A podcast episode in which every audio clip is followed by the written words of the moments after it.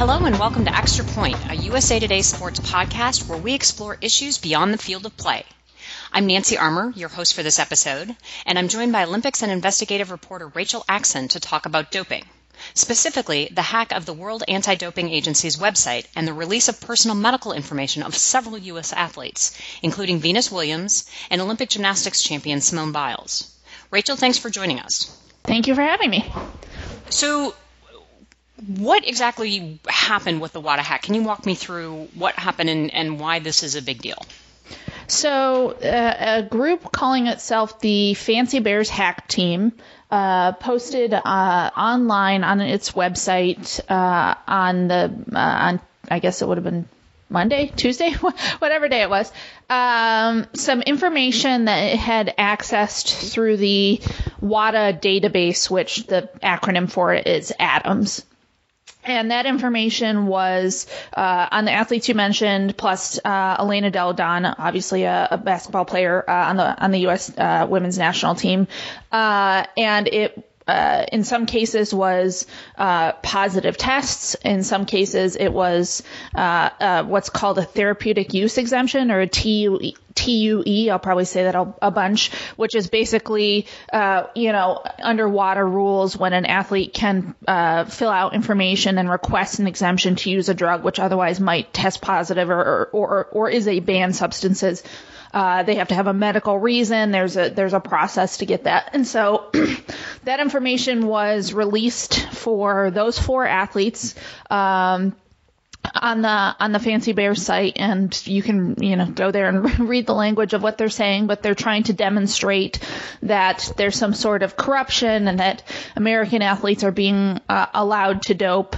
Uh, what happened later was WADA confirmed that this was authentically a hack. You know, confirmed that that these documents had been accessed from their system.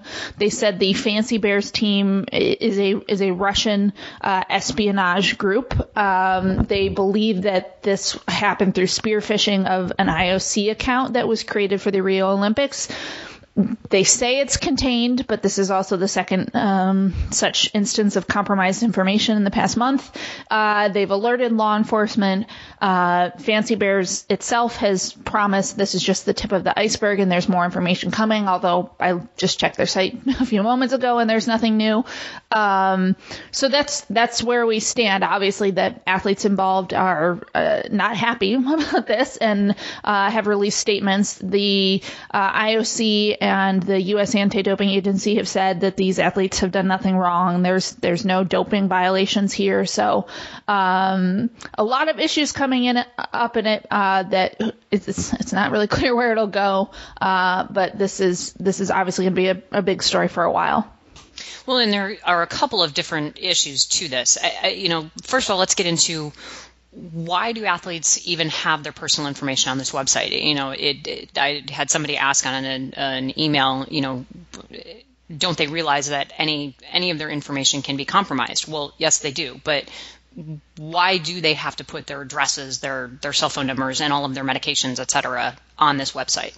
Well, the short answer is they have to if they want to be an athlete at the national level, um, because the, the system ADAMS most typically is used for whereabouts. So the most effective means we have of anti-doping is to just randomly drop in on athletes and test them. You know, not necessarily at a competition. You know, if you fail a drug test at the Olympics, it's it's an IQ test, right? Like you know it's coming, right. it's on the calendar. Uh, you didn't you didn't wean yourself off your doping regimen.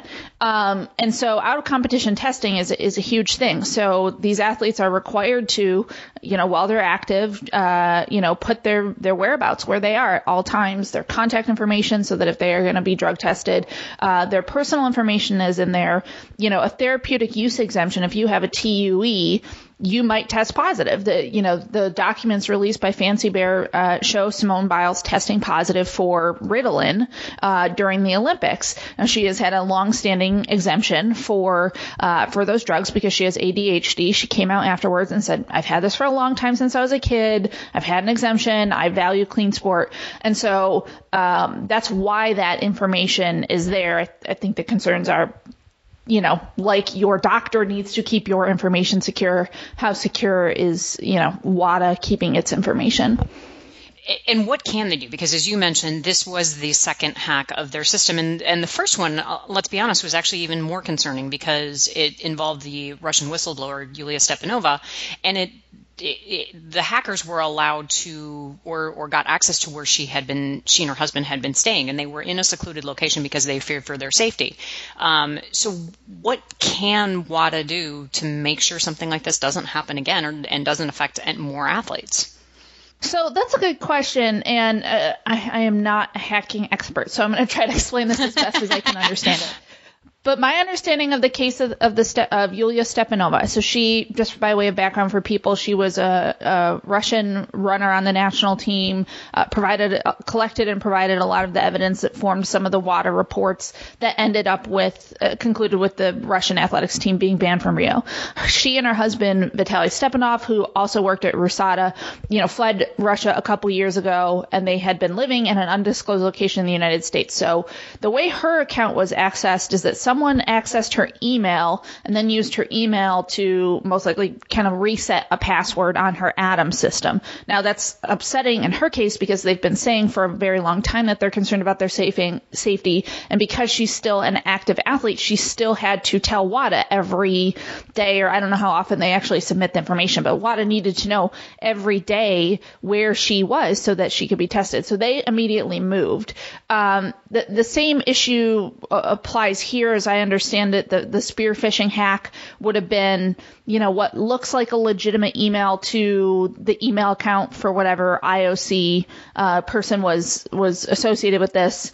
You know, you click a link, then they take it over, and then they can access your Adams account. Um, so those seem, I mean, part of that the user needs to be a little bit more skeptical. Um, you know, like your bank's probably not going to contact you and ask you for your social security number type thing. Right. So that's part of it. What we know beyond that is actually really limited. WADA said uh, after they acknowledged that this had been hacked, that they were working internally and externally to secure up their systems. They said they don't believe other information has been compromised or that, that whoever has done this has, you know, just running around in their databases. But I do think that there's plenty of reason to be skeptical, skeptical because this is now, you know, uh, it's and they've they've opined uh, that this has been kind of repeatedly happening, uh, you know, since kind of since the IOC decision about about Russia. So um, I think we'll have to see, but if, if I were an athlete, I mean, these are questions I would be asking of, of the people governing uh, anti-doping in sport. That you know, this is my personal information. Why aren't you keeping it secure? And as you pointed out, it's not it, it, just saying to WADA, okay, fine, I'm I'm not putting my information on your website. That's not an option for these athletes, not if they want to continue competing.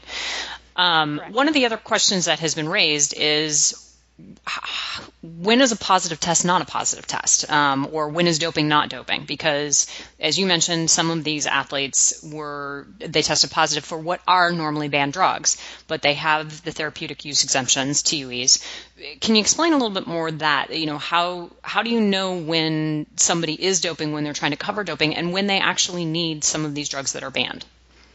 So, the, the, as you ima- can imagine, this is getting a lot of attention on social media and in the Russian media of the things that I've been reading.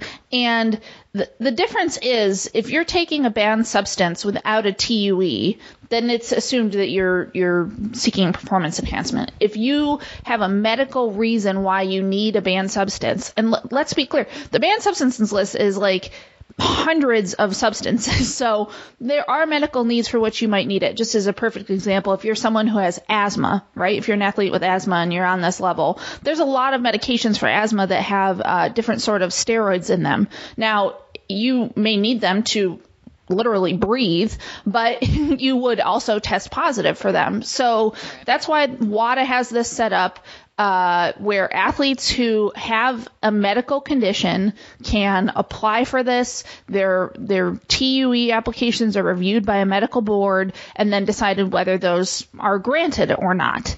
Um, and you you know the, the, the point is openness and disclosure. And uh, on social media, I'm seeing a lot of comparisons to Maria Sharapova. Right. And I think there's a, a, a very big key distinction to make here in that Maria Sharapova never saw a, a, TUE as far as we know. When she was asked about her use of meldonium, for which she has now been given a two-year suspension, she did not disclose it on doping control forms. So, you know, let's say I'm Maria Sharapova and I'm going to compete in the U.S. Open or or or any other tennis tournament. You you get a doping control form that says, you know, what have you taken in the past like seven days, and they want to know everything from, right. you know, I have asthma, so I take this inhaler, to I had a headache on Tuesday, so I took two aspirin or something like that. Like you're you're supposed to be clear, and she didn't didn't divulge it there almost no one on her on her team or, or that she works with knew. So I think there's a big difference of, um, you know, when you're when you're requesting to use a drug for a medical reason versus using something without that sort of preliminary approval. Uh, what ha- there, there's obviously a huge difference in what happens when you test positive. And there's probably a there's a definitely a worthy discussion to be had about. Um, you know, how liberally or not TUEs are granted and how easy or not easy it is to find a doctor who will say, oh, you have X, you need Y, and, you know, it's some sort of, you know, false premise to cover up doping. But what we have in the documents that Fancy Bear linked don't show that those athletes necessarily did anything wrong. Right, because as you mentioned, the the drugs that Simone tested positive for, or she had TUEs for, are, are if you Google them, they're they're used to treat ADHD or ADD. Um, Venus Williams has a immune disease, immune uh, immune system disease, and those drugs are what she tested positive for. I believe Elena Delle Donne, um, the drugs are disease. what she takes for Lyme disease. Yeah, so these are it's. Yeah go ahead. Well, and I don't I don't know that the drug that she tested positive for was was for Lyme disease or for something else. I mean, she did just have thumb surgery, so um, who knows what it was related to. But my point would be in terms of the fancy bear hack that these are not a representative picture, right? Like these are select documents, and it's very hard to come to a conclusion when you only have some of the pieces, right? Um, and it's not, you, you, know, certainly it raises questions, and we should be skeptical about these things, and we uh, should question question these types of things in the system. But you know, for an athlete to have to go in the media and justify taking something that anti-doping officials have said that they could, that seems a little bit off. And and we got statements from both the U.S. anti-doping agency and WADA yesterday ex- expressing their great displeasure at this hack. Yes, yes, and I mean, it, it's very.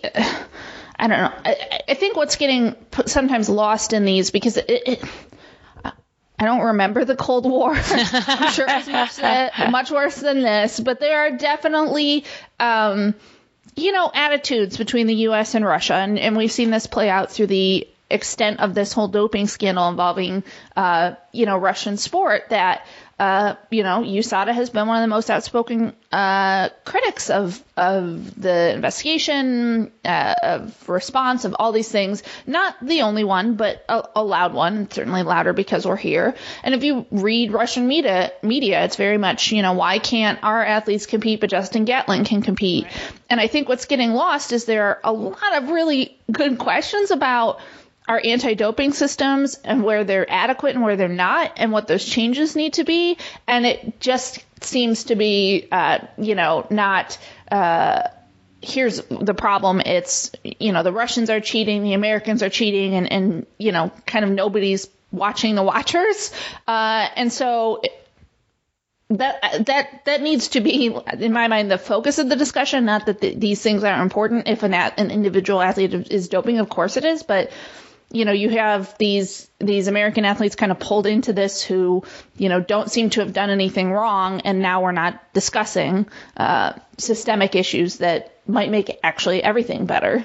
Well, and it was interesting today too because um, much of the discussion about the the Russian doping crisis has been how much of the, it was state sponsored. Um, the allegations that have mm-hmm. been made is that it was it was it goes to the highest levels, and when the fancy bear ha- hack happened, people said, "Oh, it's it's traced to Russian operatives," and Russia said, "No, it hasn't." And mm-hmm. there was a very very interesting and, and, somewhat disturbing exchange this morning on Twitter between a BBC reporter and the Russian embassy.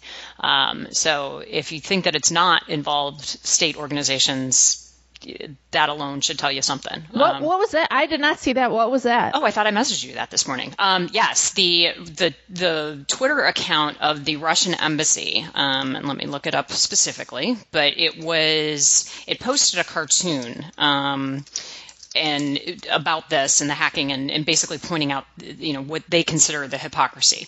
Uh, it was the Russian embassy in the UK, and so it had um, one of the reporters from the BBC, Daniel Sanderson, who has reported on anti-doping and, and has been involved in this, um, had an exchange with him, which was it, it, I mean, it was it was really kind of stunning because, like I said, it was you know people have said, oh, it didn't involve um, uh, the Russian government, and you know here you have the account from the the Russian embassy in the UK having mm-hmm. a back and forth with him um, that like I'll just read you a couple of the exchanges. Um, the the the cartoon that was first posted was it's a it has WADA a person carrying a, a sign that says WADA and it's got obviously drug testing samples on top of the sign and then it says um, there's a, mm-hmm. a uh, one, and then the Olympic rings and dollar signs, and then it has people carrying bags of money, and I'm assuming it's supposed to represent the U.S. and some other countries. And it says the um, it says released WADA AMA files show U.S. athletes' use of banned substance, substances was tolerated and covered up. Uh, and then it says quod licet Jovi, which I'm assuming means something in Latin, which I don't know because I didn't take Latin, but you did. So maybe you could tell me what that means. this is a long time ago. This is like a half a lifetime ago. Um, we'll Google that. Yeah. And then, um, so the. Uh, Okay, according to Google, quod licet Jove means it's a shortened part of a phrase that translated mean what is permitted, permissible for Jove is not permissible for an ox. So Meaning, I think they're they're poking at why is it okay for them but not uh, for others. For others, yes. Um, and so then, like I said, then there was the exchange with the BBC reporter. Um, well, I'm looking at it now, and they're they're asking a question of, um, and I've seen this a lot actually on social media about a question about whether TUE should be public information or not. Right. And I don't know, in, uh, certainly in the West, that would not be a standard that that we would have, right? Right. Um, that uh, you know, uh, let, us take this a step further. You know, Simone Biles has said, and she, I think she, we talked about this. I think she has said before, I have ADD, I have ADHD. Um, I don't, I don't think that was like a huge secret. No. But what if someone had some sort of medical diagnosis for which they had a TUE that was very private or potentially embarrassing or you right. know what I mean? Um, the, the the notion that these should be that they are being kept secret is a is a false notion. It's a I think uh, privacy is kind of the default here when we're talking about people's medical and health information. Uh, and and there's no reason why we should have that I think, available for every athlete who has a TUE anywhere in the world. I'm not just saying that for American athletes. I mean that that notion of this was all some sort of secret that they've revealed is, uh, I think, misguided. Yes, and I I would agree with that. Um, okay, I finally found that it was Daniel Sandford, so S A N D F O R D. Um, he reposted okay. the the cartoon from the Russian embassy and said leak was nothing to do with Russia, of course. Dot dot dot. So then Russian embassy UK comes back. Where's your ind- indignation? Are sportsmen taking banned drugs, or it's just fine unless they are Russian? O, o for objectivity.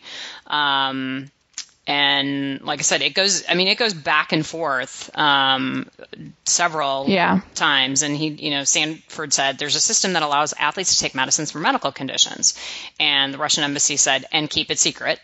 Um, and then he he said if you stick your personal personal medical medical records all up on the Russian embassy website, then we can talk further. Um, and then they came back and said, so the world should know about Russian sportsmen taking banned substances, but not Americans. Okay. Uh, and then there's the whole reference to the hole in the wall in Sochi. I mean, it's it's pretty stunning given that this is a government entity that is you know going back at right. you know coming back at a journalist. So it's um, if you look, it's uh, Sandford's Twitter account is um, at BBC Daniel S. Again, yeah, and there you can find the whole exchange on there. So, like I said, pretty interesting. Um, well, and I think things like certainly this is interesting, but I think um, you know, as you mentioned, the Russians have denied that they that you know they were behind this sort of hack. I you know I assume or I would hope uh, you know we know that WADA has notified law enforcement. I hope that mm-hmm. they would have some concrete proof before they would say that, and that this might be pursued um, through those channels. But when you consider these types of statements or what, when you look at the Russian media, the statements there, or what you're talking about, this the the embassy in the UK arguing on Twitter with a reporter. Um, it just makes me think back to the report that WADA released in June about testing and the obstruction of testing. And when we saw the IAAF ban the athletics team, there was all this talk about a culture of um, you know, not accepting anti-doping and a culture of doping and all these sorts of things. And they're not fully back. Like, the, the, the Russian athletics team remains banned right. until the IAAF does something more. Right. Right. And so to have your elected leaders or your government representatives arguing in this way, it's it's not helpful. And I understand their their point every country should be treated equally. One country shouldn't be able to get away with things that the other ones can't, and that's that is like you know the ideal at the core of, of WADA. I think it's very hard for them to argue it when you look at the weight of the evidence that uh, that they have have been held to account for something that other ones are not. If right. there are other countries that are are systemically doping, let's investigate. Let's find them. And if that's the United States, let's investigate. Let's find them. I don't think anybody's saying that. But when they've been when so much has been inform- so much information has been revealed about the extent of doping in the country and uh, the the systemic nature of it, it is not going to help them to sort of come back into the fold on these issues uh, by continuing to kind of point the finger the other way. Right. And we've talked about this many times before. There, you know, every country has dopers. There are American athletes right now who are doping. Let, you know, let's just put that out on the table. Yes. It's it that is part of elite sports. It's just that's a given. But there is a big difference between an athlete here and there, even a, you know a coach with a stable of athletes here and there, and a state-sponsored program that the government is running and you know actively promoting. So there's a big difference, but you know that is to be resolved at a, another time. And as you mentioned, the track team is still banned, and you know we've got the Paralympics going right now, and the Russians are not competing in the Paralympics mm-hmm. because they've been banned by the the International Paralympic Committee for the same uh, transgressions that were outlined in the the um, the report that you know the IOC decided no, we're going to let the you know the Russians compete in in Rio, but the Paralympic Committee said nope, not welcome. So they're not in Rio right now. So you know, I think that probably is also playing a part in this and, too. And there, there remain. And there remain other issues, you know, weightlifting. The International yes. Weightlifting Federation banned Russia, and, and they have m- much stronger rules in place where they were able to say you've had enough positive tests uh, by our metric, you're not competing. Um, so that hurts things going forward. And and I don't think this is completely off the table yet. That um, a an Olympic ban for 2018 could be considered.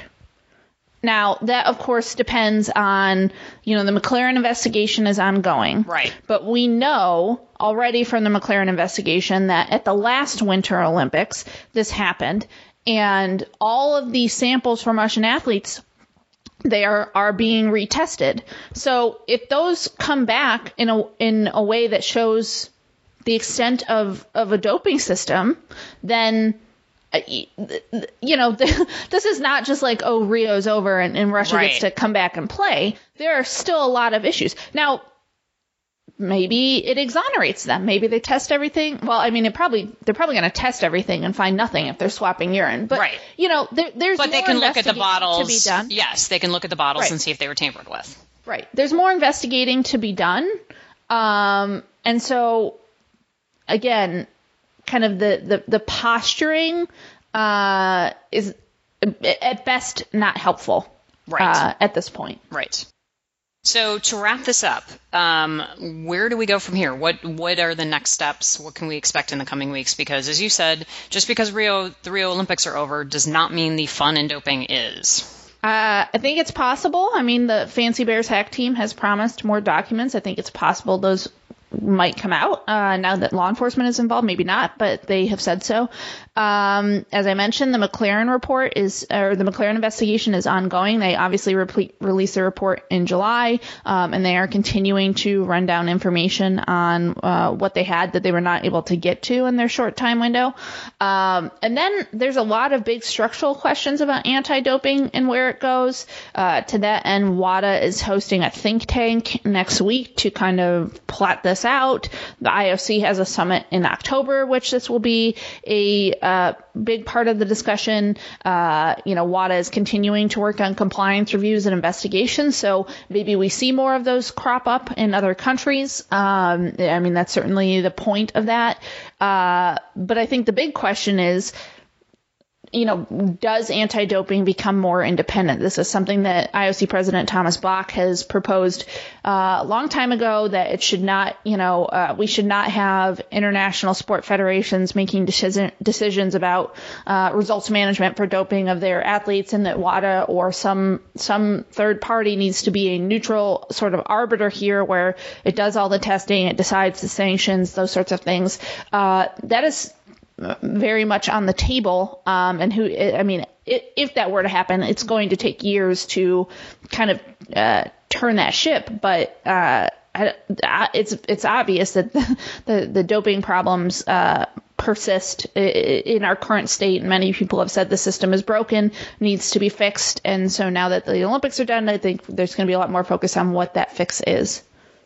All right. Well, Rachel, thank you very much for for joining me today and breaking this down. I'm sure that this will not be the last time we discuss this.